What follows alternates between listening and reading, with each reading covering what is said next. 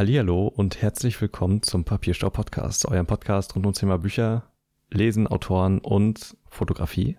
Fragezeichen, provokantes Ausrufezeichen. Denn in dieser Folge soll es mal nicht um Bücher im klassischen Sinne gehen, sondern um Fotografiebücher. Und diese Folge werde ich nicht alleine bestreiten, denn bei mir ist die großartige, talentierte, oft kopiert, selten erreichte Marie Westfeld. Hallo. Hallo. Süß, Dankeschön. Bitteschön.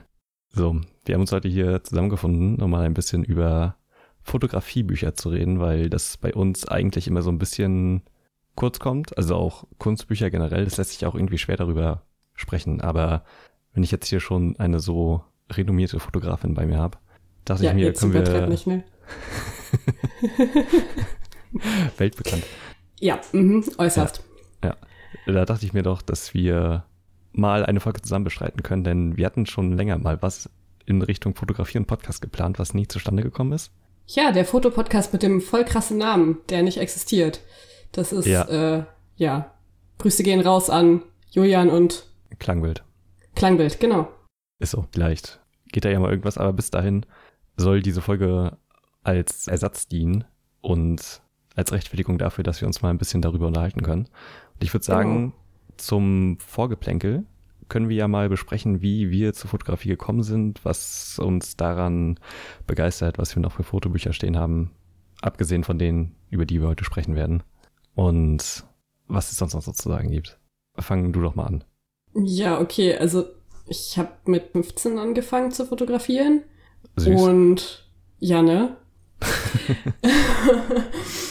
ich weiß gar nicht mehr warum. Also es gab Leute in meinem Bekanntenkreis, die fotografiert haben und ich fand das sehr cool mhm. und wollte das dann auch lernen und habe mir dann, ich glaube, zum Geburtstag eine Kamera gewünscht. Gleich eine richtige Spiegelreflex. Ja, genau. Ich ähm, habe angefangen mit der Canon EOS 1100D, glaube ich. Ja.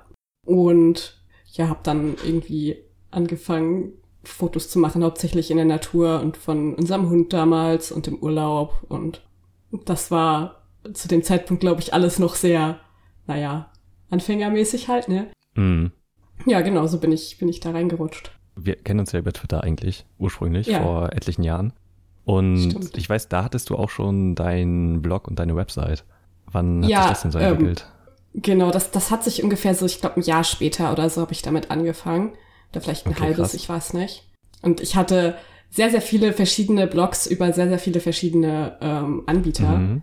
Ich glaube, das erste, wo ich war, das nannte sich myblog.com oder myblog.de. Ich bin mir gar nicht sicher. Ich weiß auch nicht, ob das überhaupt noch existiert, ehrlich gesagt. Okay. Ähm, und dann bin ich irgendwann zu WordPress gewechselt und dann habe ich irgendwann angefangen, das alles selber zu machen, weil mir das alles äh, nicht genug kreativen Freiraum gelassen hat. Ja, fühle ich. Ist auch sowieso am einfachsten Ja. und günstigsten, das selber zu machen.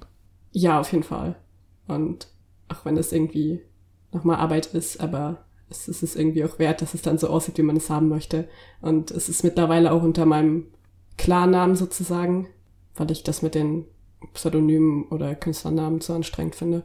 Jo. Ja, also jetzt unter Genau. mariewestfeld.de für die Leute, Ja, die sich genau, das mal falls angucken ihr wollen. meine Fotos stalken wollt, könnt ihr das da tun. Hinterlasst gerne Kommentare, wenn ihr das möchtet. Das wäre sehr nett.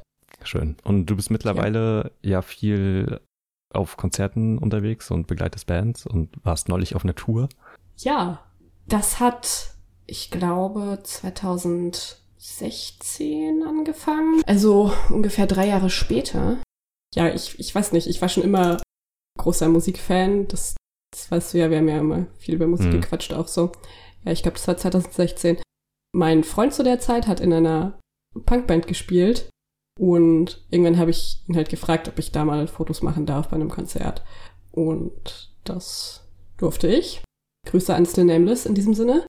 Ähm, und so hat es dann angefangen und ja, dann habe ich irgendwie über die Band andere Bands kennengelernt, bei denen ich Fotos machen konnte und über die dann wieder andere. Und ja, so, so steigert sich das dann halt irgendwann. Also man, man rutscht da irgendwie so rein, ich weiß nicht. Mhm. Ja, Schön. und das macht sehr, sehr viel Spaß. Hast du eine Lieblingsband, die du fotografiert hast? Also, wo das Fotografieren am meisten Spaß gemacht hat? Abgesehen von Nobody Knows natürlich, weil. Ja, abgesehen von Nobody Knows, ich wollte gerade sagen, also eigentlich vermutlich die. ähm, hm. Ich mochte es sehr gerne, Dekor zu fotografieren. Das ist so eine kleine Indie-Band aus Halle, okay. obwohl ich die Musik gar nicht so krass höre und sie auch zu dem, also als ich da, da war, überhaupt gar nicht kannte. Aber es hat sehr viel Spaß gemacht, weil sie obwohl sie irgendwie wahnsinnig unbekannt waren und zu dem Zeitpunkt noch irgendwie ganz, ganz kurz erst existiert haben, mega, mega viel Ausstrahlung auf der Bühne hatten und es hat sehr, sehr viel Spaß gemacht. Aber grundsätzlich, glaube ich, mag ich so ziemlich all die Bands, die ich bisher fotografiert habe, sehr gerne. Bands zu fotografieren ist ja auch immer gut, weil es halt einfach sehr viel los ist und man sehr viele Motive hat. Ja, auf jeden Fall.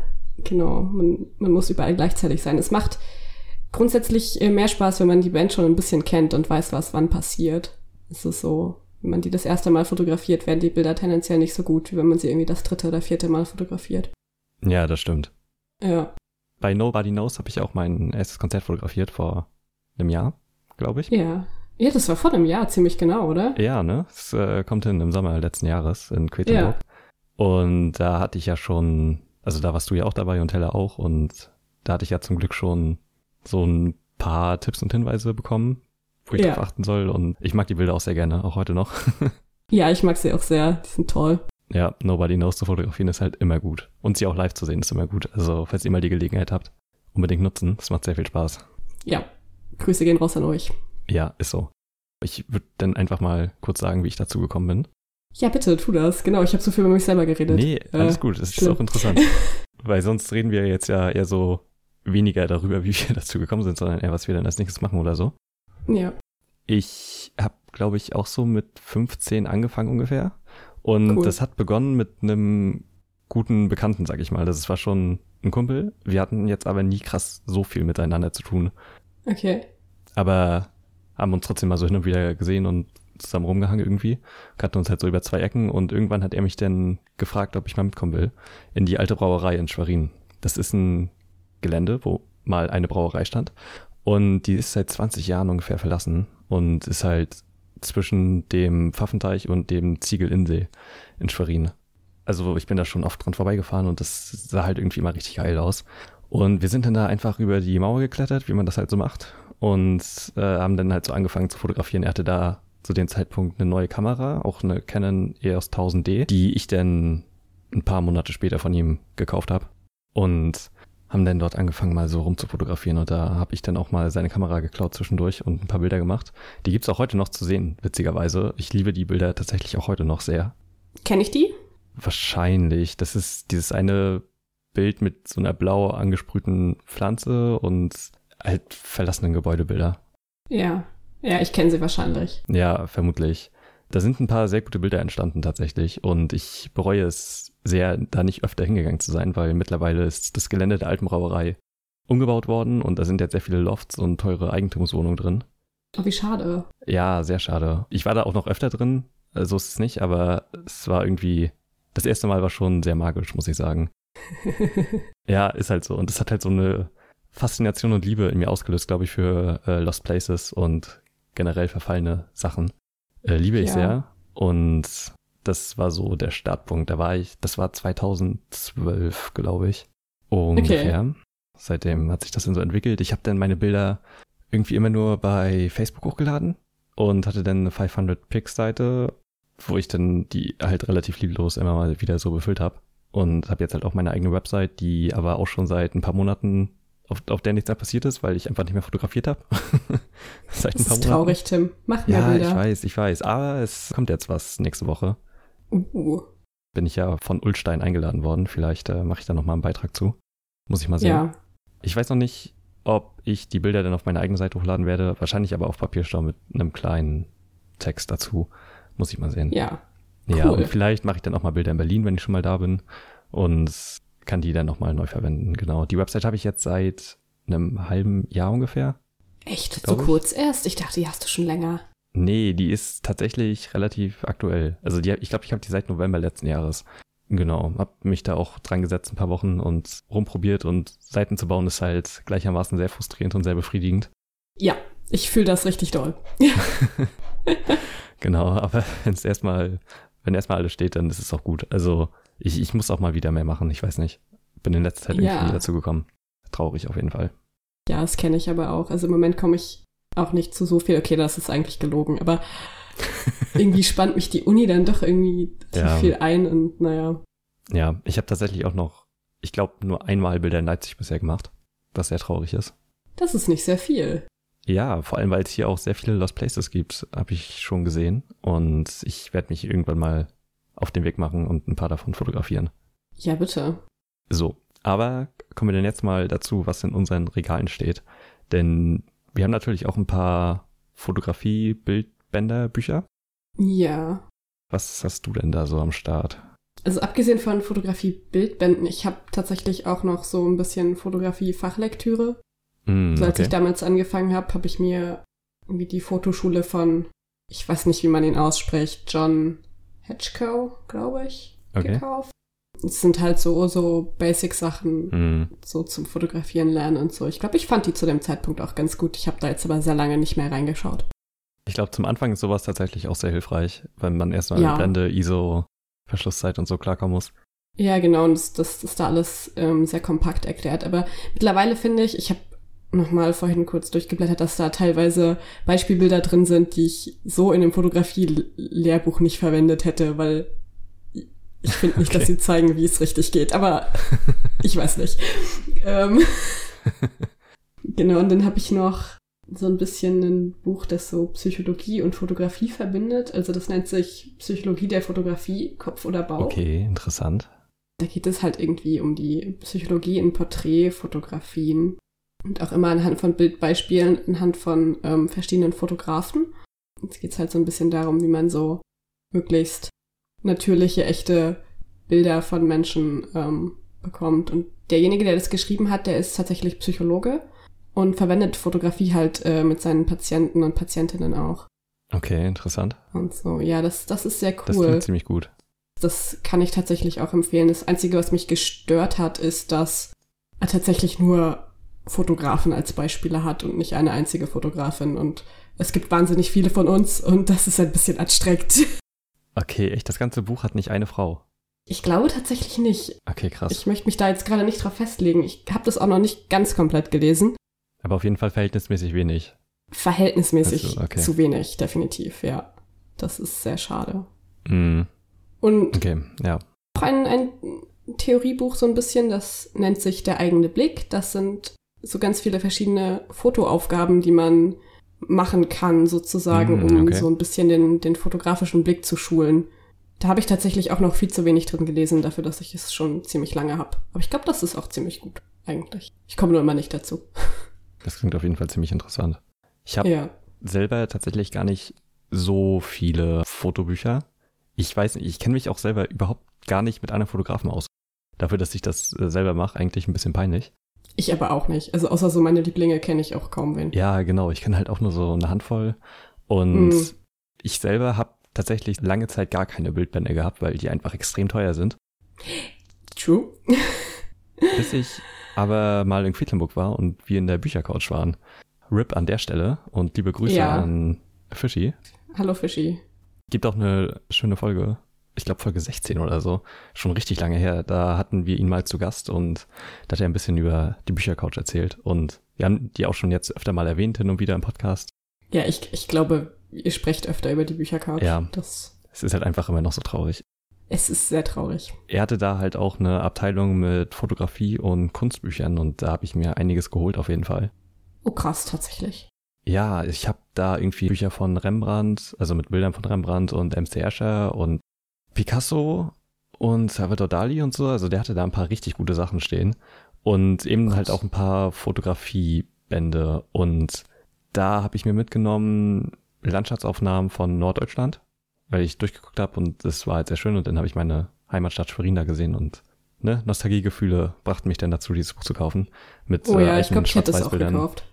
und noch irgendwie Luftaufnahmen von München und das sind halt generell sehr viele alte Bücher. Und Mhm. ich, ich glaube, Telle hat auch noch ganze Reihe von verschiedenen Ländern. Also das ich glaube, das ist aus den 60ern oder so, auch alte Schwarz-Weiß-Bilder, die wir mal in diesen 1-Euro-Buchmarkt in einen von den Höfen gekauft haben. Weißt du wo? Ja, im, im Ständerbau, ne? Ja, bei Bühne 7 oder wie die heißt. Ja, genau. Ja, ich weiß, was du meinst. Genau. Und auch an der Stelle sehr empfehlenswert. Es sind sehr viele Bücherkisten und alle kosten 1 Euro mit Vertrauenskasse. Ja, wenn ihr mal in Quedlinburg seid. Genau. Ja. Direkt am Markt. Und da sind irgendwie Portugal, Schweden, Deutschland, Schweiz, zehn Länder oder so. Mhm. Jeweils für einen Euro. Da konnten wir natürlich nicht dran vorbeigehen. da haben einfach Ja. alles mitgenommen. Was halt sein muss, ne? Ich verstehe das. War es das auch tatsächlich, bis auf die Bücher, die, über die ich dann heute noch sprechen werde. Habe ich gar nicht so viel leider.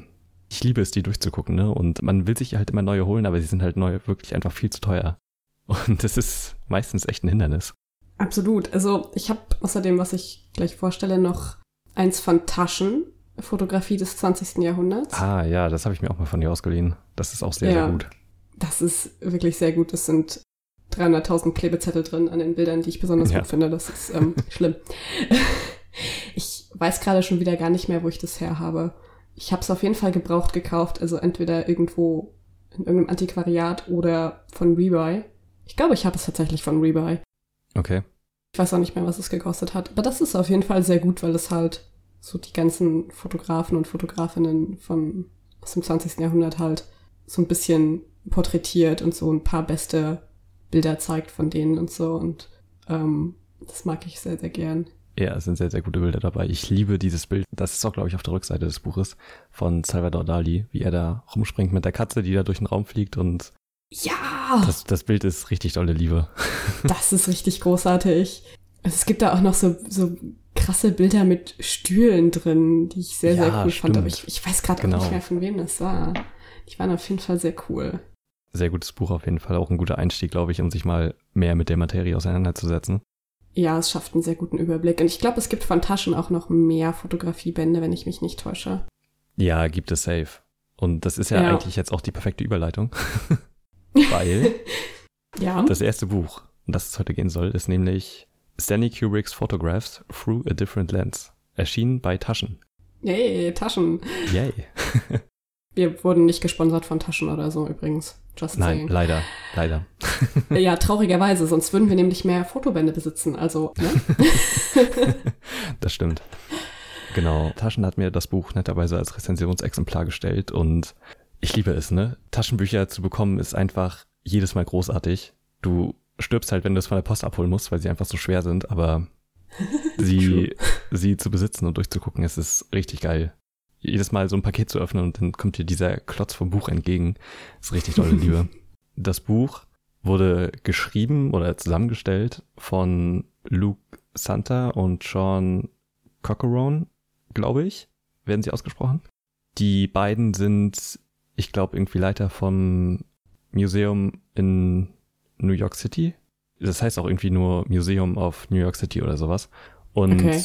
die haben halt eine Ausstellung gehabt mit den Fotografien von Stanley Kubrick, denn Kubrick ist den meisten wahrscheinlich bekannt als einer der besten Regisseure, die je gelebt haben. Er hat Filme wie 2001 gemacht oder Clockwork Orange oder Shining, Full Metal Jacket und, und, und. Ja, kennt man auf jeden Fall. Definitiv. Sollte man. Ist wirklich so. Bevor er Regisseur wurde, hat er beim Look Magazin gearbeitet.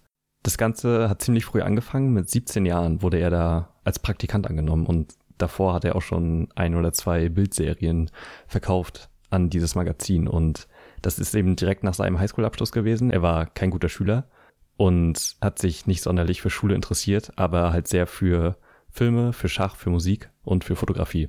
Hat das dann eben auch, also so seinen Lebensunterhalt bestritten. Er hat dann irgendwie ab und zu mal Fotos verkauft und in einem Park Schach gespielt gegen Geld. Wie krass. das wusste ich gar nicht.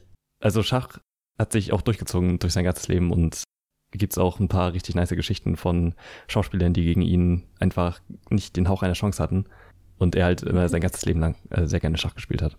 Krass. Ja. er hat dann eben gerade so die Highschool geschafft und wurde dann halt direkt danach beim Look Magazin angenommen. Es ist ein mit Live so damals eines der größten ja Magazine, die sich so auf Fotografie und menschliche Geschichten einfach fokussiert haben und hat dann da eben auch ziemlich schnell Anklang gefunden in der Redaktion.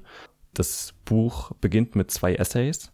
Der eine schildert halt eben die Geschichte davon, wie er dahin gekommen ist, was ich gerade erzählt habe, wie er in der Schule schlecht war und wie sich das denn so entwickelt hat und was für Aufträge er da für die gemacht hat und so. Und bildet halt so einen kleinen Einblick. Und der zweite Essay schildert dann die Einflüsse, die es hat und zieht Vergleiche zu anderen zeitgenössischen Fotografen, die eben zur selben Zeit irgendwie angefangen haben oder auch von Kubrick inspiriert wurden oder von denen sich Kubrick hat inspirieren lassen.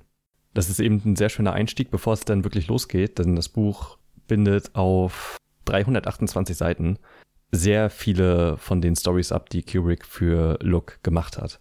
Und der Aufbau des Buches ist halt richtig gut, denn es beginnt immer mit der Titelseite der jeweiligen Ausgabe. Dann gibt's noch einen kurzen Text dazu, worum es in dem Artikel ging. Und dann gibt's halt ein paar Bilder in groß auf den kommenden Seiten verteilt. Und er hat da wirklich sehr viele interessante Fotos und Stories gemacht. Äh, die erste zum Beispiel ist in einem äh, Dentist Office, also bei einem Zahnarzt, hat er 18 Leute fotografiert, die in verschiedenen Lagen sich befanden. Also so zwischen gelangweilt und äh, schmerzverzerrtem Gesicht ist da alles bei. Oh no. Ja. Das Look-Magazin war halt immer sehr darauf bedacht, kleine Alltagsgeschichten zu sammeln und halt auch von unbekannten Leuten, aber halt auch von ja etwas größeren Leuten in und um New York hauptsächlich. Der kommt halt auch aus New York. Das klingt halt mega cool. Ich hätte das angeschaut. Boah, ja, wirklich, ne? Man ärgert sich schon ein bisschen in der Zeit nicht gelebt zu haben, weil das Magazin hätte ich auch richtig gerne gesehen tatsächlich. Wann da noch an Ausgaben rankommt? Das weiß ich gar nicht. Also ich glaube, das ist auch in den 70ern oder so bankrott gegangen. Also es gibt schon ziemlich Ach, lange nicht mehr. Also er hat da 45 angefangen und für ja, okay. sechs Jahre da gearbeitet. Also schwierig. Schwierig. Schade. Ja. ja, wirklich, ne? Und das Buch versammelt halt auch ein paar unveröffentlichte Arbeiten von Aufträgen, die er gemacht hat, die dann aber in der Form dann nicht abgedruckt wurden und bietet halt so einen richtig guten Einblick um sechs Jahre, die er da gearbeitet hat. Das ist dann auch nach Jahren aufgeteilt. Und man sieht halt wirklich die Entwicklung und wie gut er halt ja menschliche Emotionen und Bilder einfangen kann. Es ist halt wirklich richtig krass, wenn man bedenkt, dass er danach halt einer der größten Filmemacher aller Zeiten geworden ist, was er da schon für ein Gespür für Menschen und Bilder entwickelt hat, weil seine Filme halt auch sehr, naja, stark durch ihre Inszenierung im kollektiven Gedächtnis bleiben wenn man sich jetzt zum Beispiel Clockwork Orange anguckt oder halt Barry Lyndon, den ich jetzt zum Beispiel eher weniger mag, der aber so unglaublich schöne Bilder hat, wo einfach jedes Bild ausdruckenswert ist.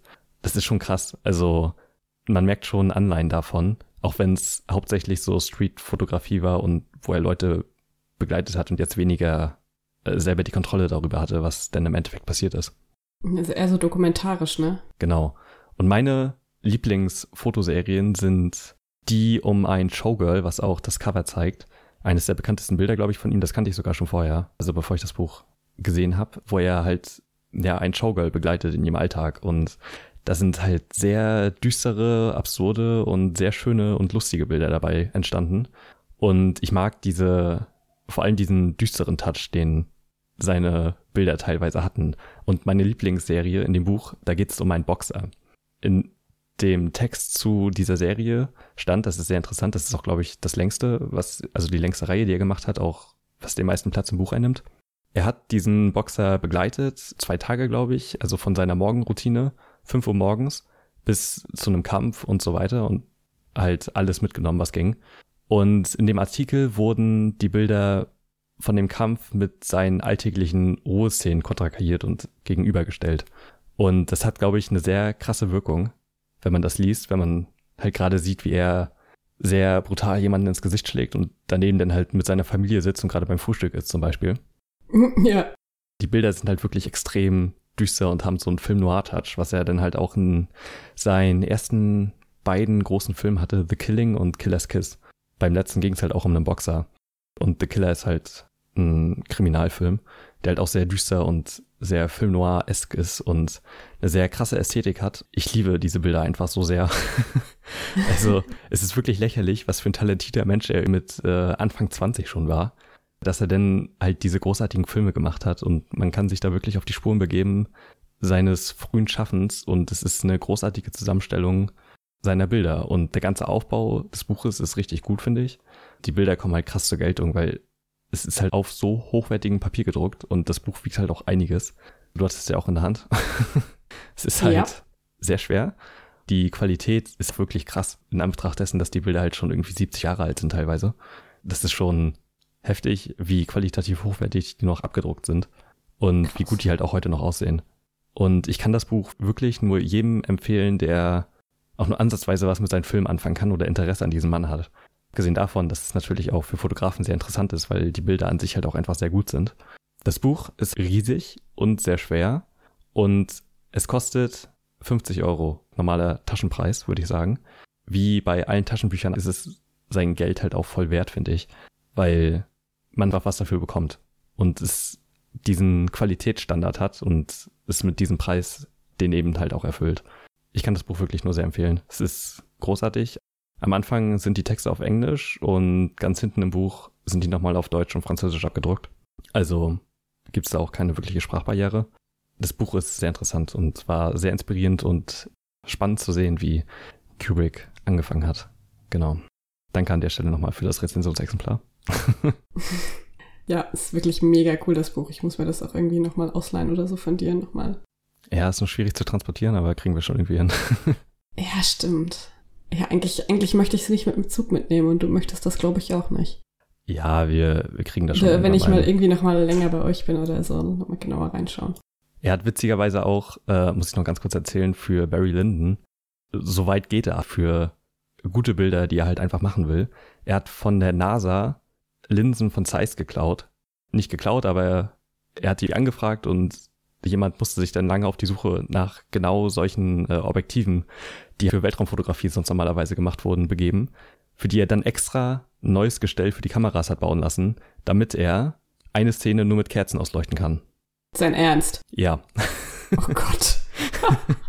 das ist halt völliger Wahnsinn. Aber das es ist, ist großartig. extrem heftig. Ja. Also die Szene ist auch legendär dafür und sie, also das ist halt auch krass anzusehen. Wenn du dir einfach bedenkst, dass, also Kerzenlicht bringt halt gar nichts. So, du kannst halt keine vernünftigen Bilder machen. Und der ganze Raum ist einfach nur mit Kerzen ausgeleuchtet. Es musste extra NASA-Objektiv hergeholt werden, damit diese Szene so stattfinden kann. Ich meine, du kannst schon nur mit Kerzen Bilder machen, das funktioniert, aber du brauchst halt irgendwie 300 Jahre Belichtungszeit. Und ja, genau, eben. Wenn das da jetzt irgendwie Menschen involviert sind oder so, solange kann niemand stillhalten. Ja, genau. Ein sehr heftiger Mann, der seine Anfänge gefunden hat. Genau. Ja, richtig heftig. so, ich würde sagen, dann kannst du mal mit einer der wahrscheinlich berühmtesten Fotografen aller Zeiten weitermachen. Ja, ich würde ganz kurz vorher gerne erzählen, wie ich an dieses Buch gekommen bin. Das ist sehr lustig. Mhm. Ich war ähm, in Leipzig mit äh, meiner Mutter und ich war völlig random in irgendeinem der vielen Antiquariate, die Leipzig hat. Ja. Weil ich eigentlich nach äh, alten Postkarten schauen wollte für Telle. Hm.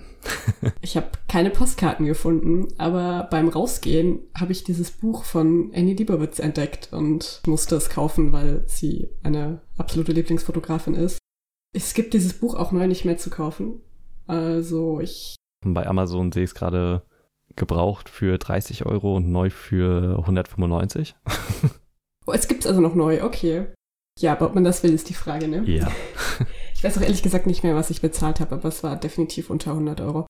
Genau, ganz kurz zu Annie Leibovitz. Ich weiß nicht, für die Menschen, die sie nicht kennen, ist halt eine amerikanische Fotografin, die hauptsächlich bekannt geworden ist durch eben ihre Bilder von vielen amerikanischen äh, Musikern, Schauspielern, Politikern, halt wichtigen amerikanischen Menschen. Sie wurde 1973, glaube ich, die erste Cheffotografin des Rolling Stone Magazins und hat dann okay. später an der Gründung vom Vanity Fair Magazin mitgewirkt und hat dann für das auch gearbeitet und äh, außerdem für die Vogue. Also halt mm. alles Magazine, wo es tatsächlich eher um berühmte, bekannte Menschen geht. Und ich glaube, so die bekanntesten Bilder von ihr sind diese Bilder von John Lennon und Yoko Ono kurz bevor Lennon ermordet wurde, mm. wo die beiden auf diesem Bett liegen also Yoko Ono hat Kleidung an und John Lennon liegt da nackt über ihr drüber, so halb. Hm. Und äh, witzigerweise findet man dieses Bild, wenn man es googelt, fast nur mit einem bekleideten John Lennon. Aber das war er nicht. Okay. Ja, ich, ich weiß nicht, das ob das seltsam. irgendwie was mit dieser amerikanischen Prüderie zu tun hat, dass das irgendwie nachträglich geändert wurde oder mhm. so, aber es gibt, oder ob es tatsächlich mehrere Versionen von diesem Foto gibt. Ich weiß es ehrlich das kann natürlich nicht, auch sein. aber ich meine, dass das im Original mit einem unbekleideten John Lennon ist, ja. Okay. Das Buch, um das es geht, nennt sich American Music Und das ist einfach eine Bildsammlung von Porträts und Bildern von Studios und Proberäumen und Orten, wo Musiker gelebt haben. Unter anderem sind da Johnny und June Carter Cash dabei, Bruce Springsteen, Bob Dylan, John Bon Jovi, Green Day, System of a Down, Pop, alles Menschen, die man kennt halt, ne? Und was mich sehr gefreut hat, als ich das Buch durchgeguckt habe, sehr viele Hip-Hop-Musiker.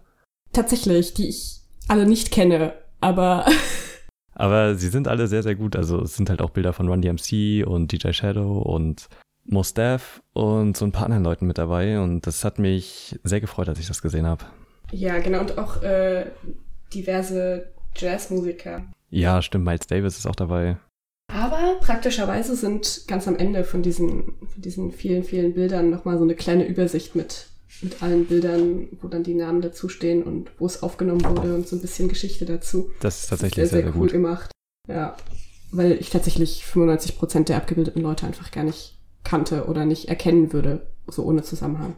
Dieses Bild ist jedenfalls ein, ein älterer Jazzmusiker an, an seinem Klavier und es ist in Schwarz-Weiß und man sieht im Hintergrund riesige Regale voller Platten und an, den, an diesen Regalen hängen ganz viele Zettel und Notizen und Papiere mit Songtexten drauf und auch auf diesem Flügel, das ist nicht sein Klavier, sondern sein Flügel, liegen überall verstreut Ordner und Notizen und es sieht halt so, ja, so authentisch aus. Obwohl es vermutlich inszeniert ist, weil viele von ihren, von ihren Bildern sind halt äh, vorher geplant gewesen.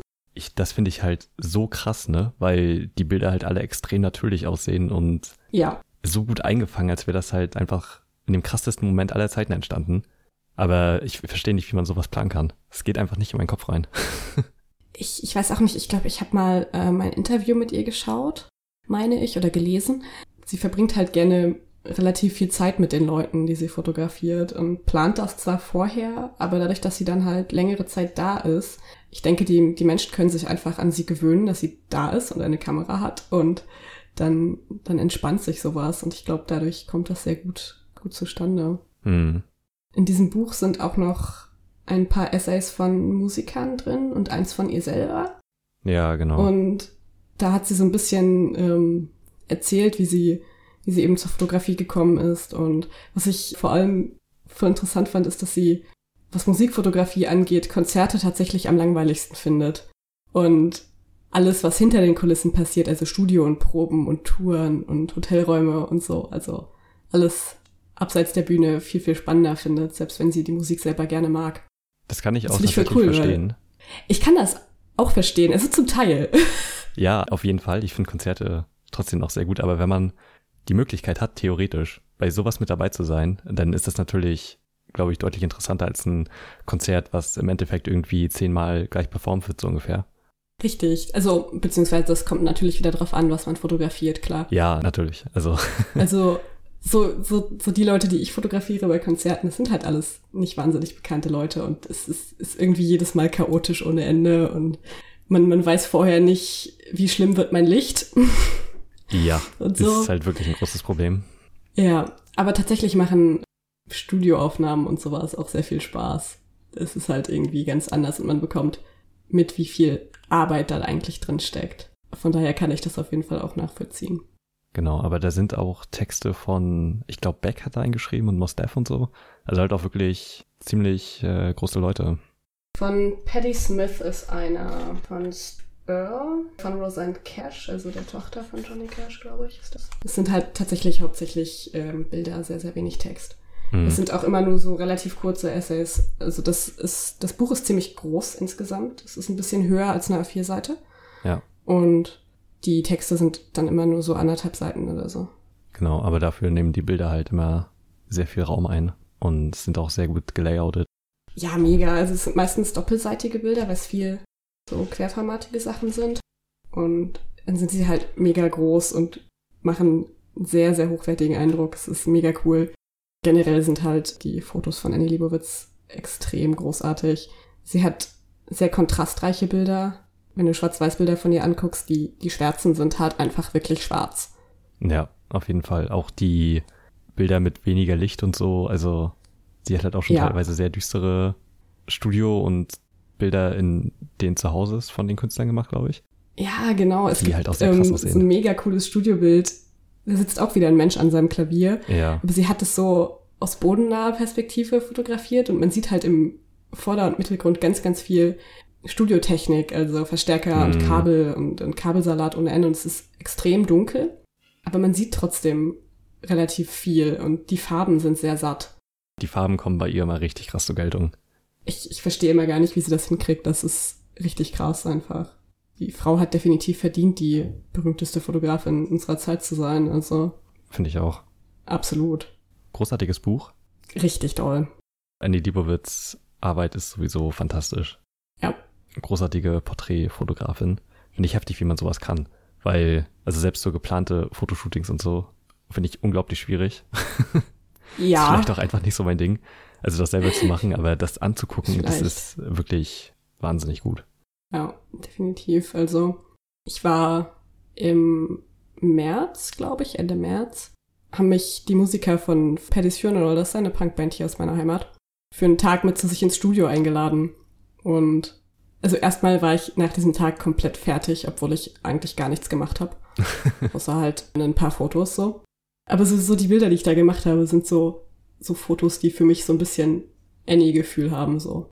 Ja, ich kann definitiv. total nachvollziehen, warum sie dieses hinter den Kulissen so gerne mag. Ich habe ja den Kalender von dir geschenkt bekommen. Stimmt, aber da sind die gar nicht dabei. Aber da sind auch auf jeden Fall ein paar Bilder von Verstärkern, Mikrofon und so. Ja, genau, nee, aber das, das war Proberaum-Equipment. Ah, okay, okay, okay. Ja, Sie haben halt auch schon so einen Vibe. Mag ich auch immer sehr gerne. danke schön. Ja, die mag ich auch. Genau, also wie gesagt, das Buch ist bei Random House erschienen. Gibt's noch auf Englisch. Ah ja. Genau, gibt's nur auf Englisch. Ja, kostet so zwischen 30 und 200 Euro. Also genau, genau. Das äh, fasst das sehr gut zusammen. Ich finde es ist generell sehr schwierig, an Bildbänder von Annie Leibowitz ranzukommen, die nicht irgendwie mega, mega teuer sind. Deswegen bin ich sehr ja, froh, die sind halt wirklich immer krass teuer. Ja, Und wenn man vielleicht mal ein Antiquariat in der Nähe hat, mal durchgucken, vielleicht hat man ja Glück und findet was. ja. Vor allem, wenn man eigentlich andere Dinge sucht, vermutlich. Dann findet man sowieso immer die besten Sachen. Mhm. Kommen wir jetzt mal passend zur Musik zu dem letzten Buch, beziehungsweise den letzten beiden Büchern dieser Sendung. Und zwar ist es das Magazin von Robert Winter, Passing Me By. Oh ja, das ist so großartig. Ja, er hat in Eigenregie ein Magazin auf die Beine gestellt, von denen es bisher zwei Ausgaben gibt. Das geplant ist so einmal im Jahr, eine erscheint. Und die erste Ausgabe, die erste Ausgabe ist mit Bildern von Detroit und die zweite Ausgabe mit Bildern von Japan. Und ich bin auf Robert Winter aufmerksam geworden, weil er tatsächlich für mich hauptsächlich bekannt war als Plattencover-Fotograf. Denn er hat für sehr viele Releases von MPM, also Melting Pot Music und Jakarta Records, sehr viele Cover gemacht. Mittlerweile, ich glaube, so 110 ungefähr, die man auch alle bei Facebook sich angucken kann. Hauptsächlich von Hip-Hop-Künstlern. Es hat sich einfach so entwickelt. Also ich habe auch ein Interview mit ihm geführt, da komme ich dann am Ende der Vorstellung nochmal kurz drauf zu sprechen. Und er hat halt sehr viele Bilder für Stuff Daddy gemacht, seine Releases, ich glaube sogar alle Plattencover von ihm gemacht und sehr viele von Audio 88 und Jessin und halt so sehr coole Formatideen mit Flo Filz zum Beispiel. Der hat zwei Alben gemacht, sein drittes kommt jetzt bald raus. Und in den Platten sind Fotobücher eingearbeitet. Es ist ein Gatefold, man klappt es auf und dann sind da so ein paar Seiten Bilder von Reisen, denn bei Flo Filz sind die Alben halt immer so städtebezogen. Das erste war halt in Lissabon und das zweite in Paris oder umgekehrt. Und das dritte jetzt in London. Und in der ersten Auflage gibt es dann immer ein kleines Fotobuch dazu, was halt immer so mit der Musik korrespondiert und es halt ein so ein schönes Gefühl gibt von der Stimmung, die da gerade war anscheinend bei der Entstehung von der Musik, was auch immer sehr gut ist. Hat zum Beispiel auch eine Reihe gemacht von Instrumentalplatten von MPM. Das war damals, ich, 2007 hat das angefangen, glaube ich. Damals ein sehr großer Schritt in Richtung unabhängige Produzenten, weil Melting Pot hat Hip-Hop-Produzenten gefragt, ob sie Instrumentalalben machen wollen. Und es nicht selbstverständlich ist, dass äh, sowas passiert und das auf Platte auch noch rauskommt. Und die Reihe hat mittlerweile sieben Einträge und es sind halt sehr viele Untergrundproduzenten dabei, die man halt so kennt. Saf Daddy, Dexter, Frank Sinatra und Nosam und so weiter. Und er hat halt für alle die Coverbilder gemacht in einer sehr hochkontrastigen Schwarz-Weiß-Optik, die halt alle extrem gut sind und auch so gut zum Gesamtkonzept passen.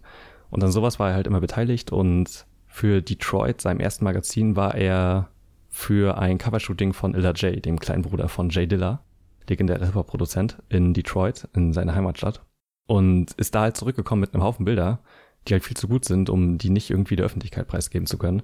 Oder die, beziehungsweise die vorzuenthalten. Und so ist das dann irgendwann entstanden, dass er sich dazu entschieden hat, ein Magazin zu machen. Und die Bilder sind sehr persönlich und man kriegt Einblicke in eine Welt, die einen eigentlich vollkommen fern ist, weil Detroit ist auch eine sehr spannende Stadt und eine sehr traurige Stadt, weil es sehr viel Armut herrscht und äh, es eine hohe Kriminalität gibt, aber auch sehr viel Liebe, Zusammenhalt und so ein Nachbarschaftsgefühl, was so in der Form, ich glaube, in Amerika ziemlich einmalig ist.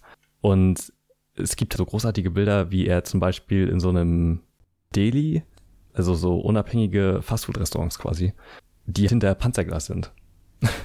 zum Beispiel. Okay, krass. Und, und so eine Sachen. Ja, also die, das sind halt einfach so normale Einkaufsläden quasi, wo jeder so sein Essen bekommt und äh, ja, sind einfach in der Panzerglas. Oder er ist da auch auf so eine, so eine Parade gestoßen. Einfach so, zufälligerweise. War halt irgendwie gerade so eine Pride Transgender Parade. Es gibt dann immer so Persönlichkeiten von dem Ort, von Illa J, die er ihm gezeigt hat. Und das sind alles sehr persönliche Bilder geworden und sehr nah an den Menschen, habe ich das Gefühl. Und man kriegt da einen sehr guten Einblick von dem Leben und dem Alltag vor allem. Man sieht da jetzt kein, weiß ich nicht, keine Extreme oder so, habe ich das Gefühl, sondern nur in Anführungsstrichen den Alltag von den Leuten, die da eben leben. Und das ist dokumentarisch und sehr nah dran eben. Das zweite Magazin, Honshu, die Hauptinsel Japans, ist letztes Jahr rausgekommen und versammelt Bilder von seiner Japan-Reise. Die hat dieses Mal nichts mit Musik zu tun, da war er, glaube ich, nur auf Urlaub, meinte er. Und da sind halt auch sehr viele Bilder entstanden von der U-Bahn in Tokio, die absurd ist, glaube ich, für einen Außenstehenden, beziehungsweise einen sehr interessanten Raum bietet für Fotos und Kunst generell und so Großstadtleben allgemein ist, glaube ich, so der Fokus davon. Es gibt auch ein paar Natur- und Landschaftsaufnahmen und ein, beziehungsweise auch in ländlicheren Gegenden, wo er sich aber hauptsächlich immer auf Leute fokussiert hat, beziehungsweise auch den menschlichen Einfluss selbst von der Natur zeigt. Und diese Japan-Bilder, ich, ich liebe sie richtig doll, ne? ja, sie sind richtig, richtig gut. Ich liebe zum Beispiel auch Lost in Translation, den Film, weil der halt dieses Gefühl von so einer Verlorenheit in einer völlig fremden Großstadt zeigt. Und er fängt das einfach extrem gut ein, meiner Meinung nach, und hat einen sehr schönen Fotografiestil, der angenehm ist und wirklich sich gut angucken lässt. Das Buch fängt an, beziehungsweise das Magazin, mit der ersten Seite, wo eine Autobahn gezeigt ist in Tokio. Und ich finde diesen, diesen Bildaufbau und diese, den Linienverlauf da so geil. Linien. ja, ist wirklich so. Also er hat halt ein richtig krasses Auge dafür. Und auch für so Feinheiten im menschlichen Verhalten irgendwie. Ich finde, die Magazine sind wirklich großartig, sehr zu empfehlen und weil es eben Magazine sind, kosten sie halt auch nicht so viel. Man kann sich die auf verschiedene Arten und Weisen kaufen. Also man kann die, glaube ich, zum einen bei ihm persönlich kaufen. Es gibt sie auch bei HHV zu kaufen. Werde ich auch nochmal verlinken. Oder ich glaube auch in vereinzelten Plattenläden, wahrscheinlich Groove Attack und auch im Vari hier in, in Leipzig gibt es die auch zu kaufen. Und kann ich nur sehr empfehlen. Sie kosten, wenn man sich die eben auf diese Art und Weise holt, 16,99, wenn man sie bei ihm direkt kauft. Oder wenn man auf Tour ist irgendwie und er gerade einen Musiker begleitet, dann kosten die, glaube ich, nur 15 Euro. Und für das Geld ist es allemal zu empfehlen. Robert Winter habe ich vor, ich glaube, drei Monaten mittlerweile, Ende Februar. Kann man sehen, wie lange der Plan schon steht, ne? Ja, krass, ne? In dieser Folge. ja. Heftig. Genau, Ende Februar habe ich mit ihm gesprochen und ein Interview geführt. Und das Gespräch ist ein bisschen eskaliert. Also die Aufnahme ging ungefähr anderthalb Stunden, was ich selber so überhaupt nicht geplant hatte, aber es war ein sehr schönes, angenehmes Gespräch und er ist ein sehr schöner Interviewgast, weil er auch sehr gut reden kann, finde ich. Und eben sehr gut seine Leidenschaft rüberbringt. Und das Interview gibt es jetzt auch zeitgleich zur Folge zu hören. Geht ein bisschen mehr als eine Stunde im Endeffekt. Und wer da Interesse hat und mal Einblick in ein hauptberufliches Fotografenleben gewinnen will, der ein eigenes Magazin und viele Plattencover gemacht hat, was ich sehr interessant finde, schon mal prinzipiell, der kann sich das gerne anhören. Erstmal zu Einstiegsfrage. Wie geht's dir? Gut, danke, danke. Bisschen im, äh, im, äh, im Brass und äh, gesundheitlich angeschlagen, aber das ist, glaube ich, jahreszeitbedingt und äh, ist halt einfach so. Ich mache gerade äh, auch viel gleichzeitig. Ich komme gerade aus Bremen, wo wir mit Flomega und Werder Bremen ein Video gedreht haben. Morgen habe ich Madness Coverabgabe, parallel Oha. Tour-Vorbereitung und so weiter. Also Deutschrap hat mich wieder voll im Griff. Snowfields äh, muss ich äh, abgeben, weil da kommt auch die neue Platte und so weiter. Auch wieder mit äh, Bildband in der Platte. Genau, genau. Wir waren in London Oh, und cool. ähm, da waren wir jetzt auch zweimal. Und es gibt da illustre Gäste diesmal. Ich weiß nicht, kennst du die beiden anderen Bücher? Oder, Äh, ich habe die schon gesehen, ja. Also ich besitze sie nicht, aber habe die bei einem Kumpel gesehen. Ja. äh, ähm, und diesmal sind wir in London und äh, ich habe alle Bilder fertig. Jetzt muss ich nur noch das beilige Heft, äh, äh, Buch, Ding, äh, layouten und Hm. wollen die dicker werden und so. Ja, sehr cool. Und vielleicht mal als kleine Frage zum Einstieg, weil es geht ja eigentlich um Bücher in diesem Podcast. Was hast du zuletzt gelesen? Hm. Hier, Dingens, kurze Geschichte der Menschheit. Lese Ach, ich von- leider, okay. nicht leider, sondern ich lese es seit mehreren Jahren, weil ich immer nur äh, äh, kapitelweise oder so, da sind ja immer so Gedanken drin oder so. Hm. Ich äh, kenn's, also ich habe es noch nicht gelesen. Ist irgendwie erschreckenderweise in meiner Filterblase das Buch, was irgendwie alle lesen oder gelesen haben. Okay. Äh, äh, mich hat irgendwann so Steady infiziert und ich propagiere es jetzt auch weiter. Bin aber ehrlich gesagt auch erst bei na, zwei Drittel des Buches. Ich bin noch nicht mal durch. Ja, okay. Also steht auch schon länger auf meiner Liste. Ich werde mir das auch irgendwann mal zulegen, denke ich. Ja, das ist, äh, also ich finde es echt gut. Es ist äh, ähm, gut vereinfachtes Allgemeinwissen und so. Okay. So, und um dann mal ein bisschen in die Materie einzutauchen. Wie bist du zum Fotografieren gekommen und wie hat es sich entwickelt, dass es ja zum Beruf wurde oder dass du es zum Beruf machen kannst? Weil das ist ja durchaus als Freelancer oder so nicht so einfach, davon leben zu können. Ja, true. Angefangen hat's mit einer äh, gefundenen Kamera. äh, Okay. hört sich ein bisschen wild an, aber meine damalige Freundin hat in einer Kneipe gearbeitet, wo eine Digitalkamera liegen geblieben ist. Und das war so zu Zeiten, als es noch nicht wirklich funktioniert hat, super Mhm. langsam ging und auch eher rar war, so eine Kamera auch super teuer. Und die blieb dann eine Woche und ich sagte, hey, da hat jemand eine Kamera ver vergessen. Ich so, okay, cool. Zweite Woche, dritte Woche. Ich so, ey, wenn die noch eine Woche da bleibt, nehme ich die mit, sorry. Und ich war damals so ein bisschen äh, äh, Graffiti-mäßig und wollte eher durch Fotos so pattern oder mir sowas überlegen. Dachte ich mir, hey, Mhm. also es war eher als Werkzeug gedacht, nicht, ich werde jetzt der große Fotograf, Okay. weil ich eine Fotokamera habe. Irgendwann habe ich diese Kamera mitgenommen und mich da so ein bisschen reingenördet und äh, aus dieser eigentlichen Idee daraus was zu machen, wurde immer mehr die Obsession, ja, Bilder zu finden, zu suchen oder irgendwie sowas, so Momente mitzunehmen oder ja, grafische, architektonische Sachen, die dann irgendwann umgeschlagen sind. Was aber eher dazu führte, dass ich immer mit Rappern und Musikern rumhing, weil ich früher selber Mucke gemacht habe und dann, hey, die andere Band braucht mal ein paar Fotos für ihre coole CD, Mhm. der andere für ein Poster oder sowas und es war, es wurde quasi eher so das, das Werkzeug, um etwas zu gestalten. Und dabei ist es dann fast geblieben und es wird einfach immer nur intensiver. Also meine Hauptarbeit ist halt Plattencover Ja. gestalten und ich kann nicht so gut malen.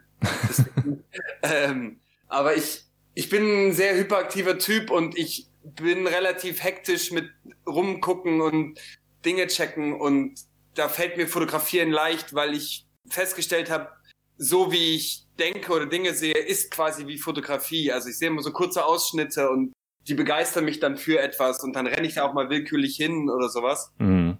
Und in dieser Weise habe ich dann mich da so reingenördet. Okay. Und irgendwann bist du dann, glaube ich, bei MPM gelandet als Genau. Haus- und Torfotograf für alles Mögliche. Ja, weil die, also ähnliches Prinzip, früher waren es halt irgendwelche befreundeten Mhm. Bands, die was brauchten und dann war es irgendwann Olski von MPM, der äh, immer mal was brauchte und dann hatten, kam er halt mit dieser, hey, ich habe hier einen Typ, der Beats macht äh, und nicht mehr rappt, also quasi Beats Ja. ohne Rap und ich so, hey, das ist ja cool und habe mich mit den allen angefreundet, so haben wir irgendwie diese Hyatt Club und diese ganze Beat-Szene Mhm. in Köln wurde dann irgendwie größer und man brauchte immer mehr, immer mehr solche äh, äh, Bilder davon. Und äh, so trug sich das dann weiter und war, glaube ich, in Leipzig oder in anderen Städten Ja. von der Auswirkung viel größer, als es eigentlich war. So, ähm, bei uns war es einfach, ja, komm, wir gehen eine Pommes essen, ich nehme eine Kamera mit. Am anderen Tag gab's halt Bilder wie äh, Mhm. Hubert im Treppenhaus sitzt oder so, weißt du, und das wurden dann aber die Bilder für die und die Platte. Und ähm, es ist eher aus dem Lameng heraus entstanden. Eher durchs Machen. Okay, okay. Aber zu den Hyatt Club äh, Platten und so, da kommen wir auch später noch zu.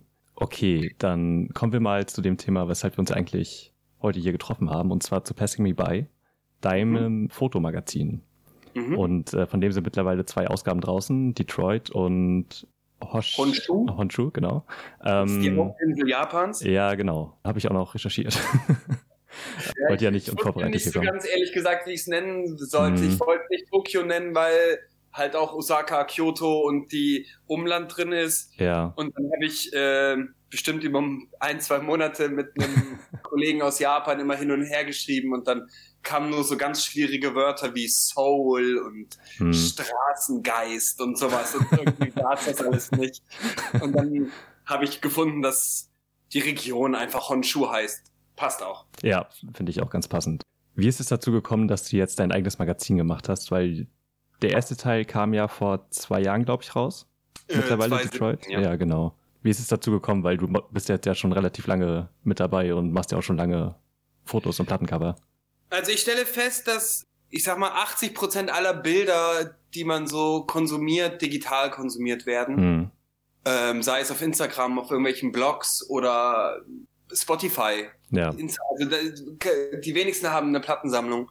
Und es ist einfach alles nur noch mal kurz gesehen und wieder weg. Und ich, also jetzt ohne so zu sehr egomäßig, aber hm. scheiße, Mann, ich will, dass die Leute diese Bilder sehen. Und ich will auch, dass sie die morgen noch sehen. Und ich habe einfach festgestellt, dass physische Sachen viel länger leben und eine andere Wertigkeit haben für mich selber. Es gibt Bilder, die ich mal ausgedruckt habe, die jetzt bei mir hängen, die so, dadurch, dass ich die oft sehe, sind die Hm. viel wichtiger für mich und viel größer als die 50 anderen, die ich nicht ausgedruckt habe, die aber vielleicht technisch oder aus anderen Gesichtspunkten genauso gut sind oder sogar besser sind. Aber alleine dadurch, dass man, dass man was hat in der Hand ähm, und immer wieder sieht, bekommen sie eine andere äh, äh, Gewichtung.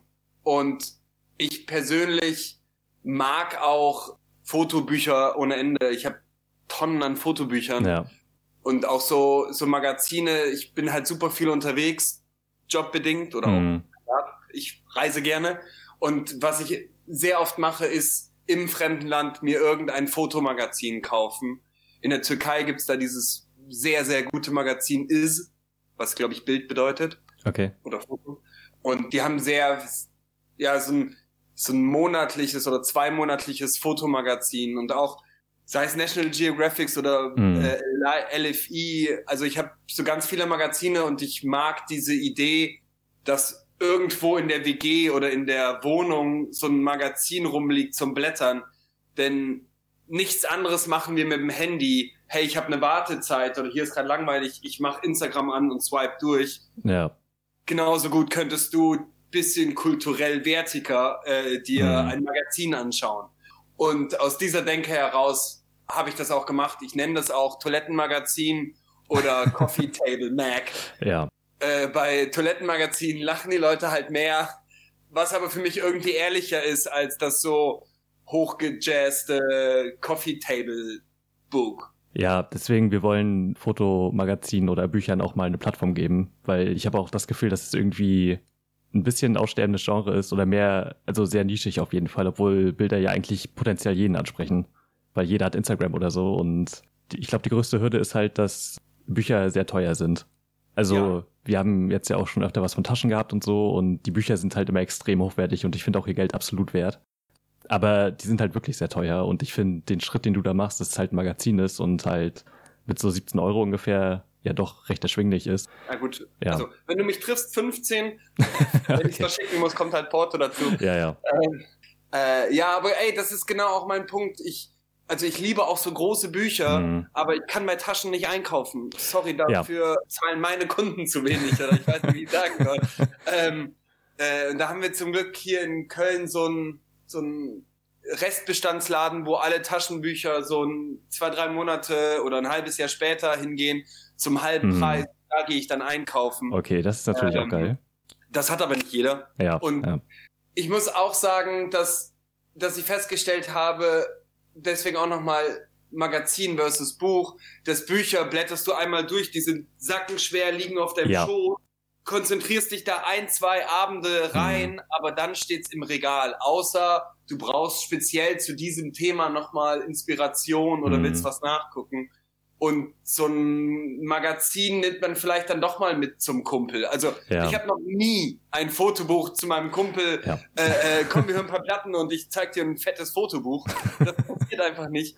Aber so ein Magazin, auch wie das vorhin erwähnte aus der Türkei, habe ich schon öfter mal mitgenommen und gesagt, Mhm. ey, hier, lass mal liegen, hole ich mir irgendwann ab. Ja, Weil diese finanzielle Hür Hürde ist dann doch echt nochmal krass. So ein 80-Euro-Buch lässt Ja. du nicht beim Kumpel liegen. ja, genau. Das ist wahr. Weil dann vergisst man's und zwei Jahre später, fuck, ich hatte doch irgendwo dieses Buch. Ja, in Deutschland gibt's auch gar nicht so viele Magazine bis auf National Geographic, die sowas machen, oder? Also sowas wie Live und Look. Ex Die jetzt also, speziell aus Deutschland kommen, Ja, genau. kennen halt viele äh, äh, Übersetzte, ne? Ja, es gibt genau. so Fotomagazine, Black and White Fotografie oder das und das Magazin hat mal eine Fotostrecke, Ja. Brand 1, Wetter, die haben alle gute Fotos, Mhm. aber ja, am Bahnhof, ich weiß gerade scheiße, natürlich kriegst du mich da jetzt auch auf falschen Fuß. Weiß hat immer so ein äh, äh, Fotoedition, ein, zweimal im Ja, Jahr. stimmt.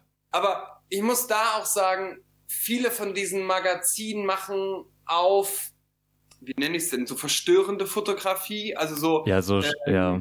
wie heißt denn dieser Fran äh, dieser Franz äh, dieser mit der Brille und dem äh, Halbglatze immer mit Pimmel raus und so. das, das ist natürlich auch ist das jung wild und ich möchte überhaupt nichts gegen sagen, aber vielleicht bin ich dafür doch zu sehr langweilig. Ich möchte ich gucke mir gerne schöne Bilder an. Ja, ja, das kann ich Äh, verstehen. Also so ein Oliver Rath kann ich mir auch nur mal so alle paar Monate geben. Genau, perfektes Beispiel. Da sind auch, da sind super geile Bilder bei, Ja.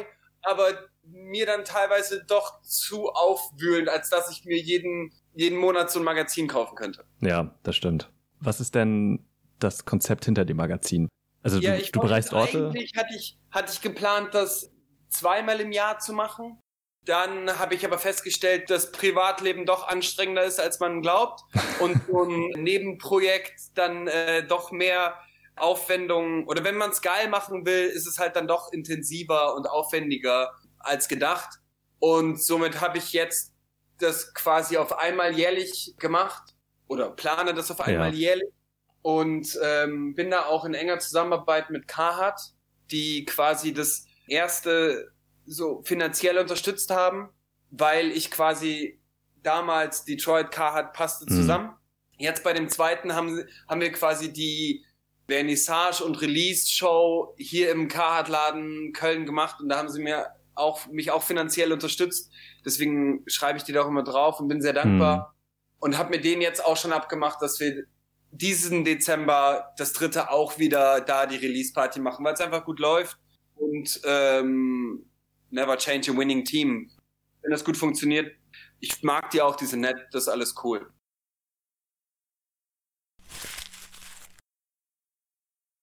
Ich hab mich sehr gefreut, mit ihm sprechen zu können und finde, das Interview ist auch ziemlich gut geworden.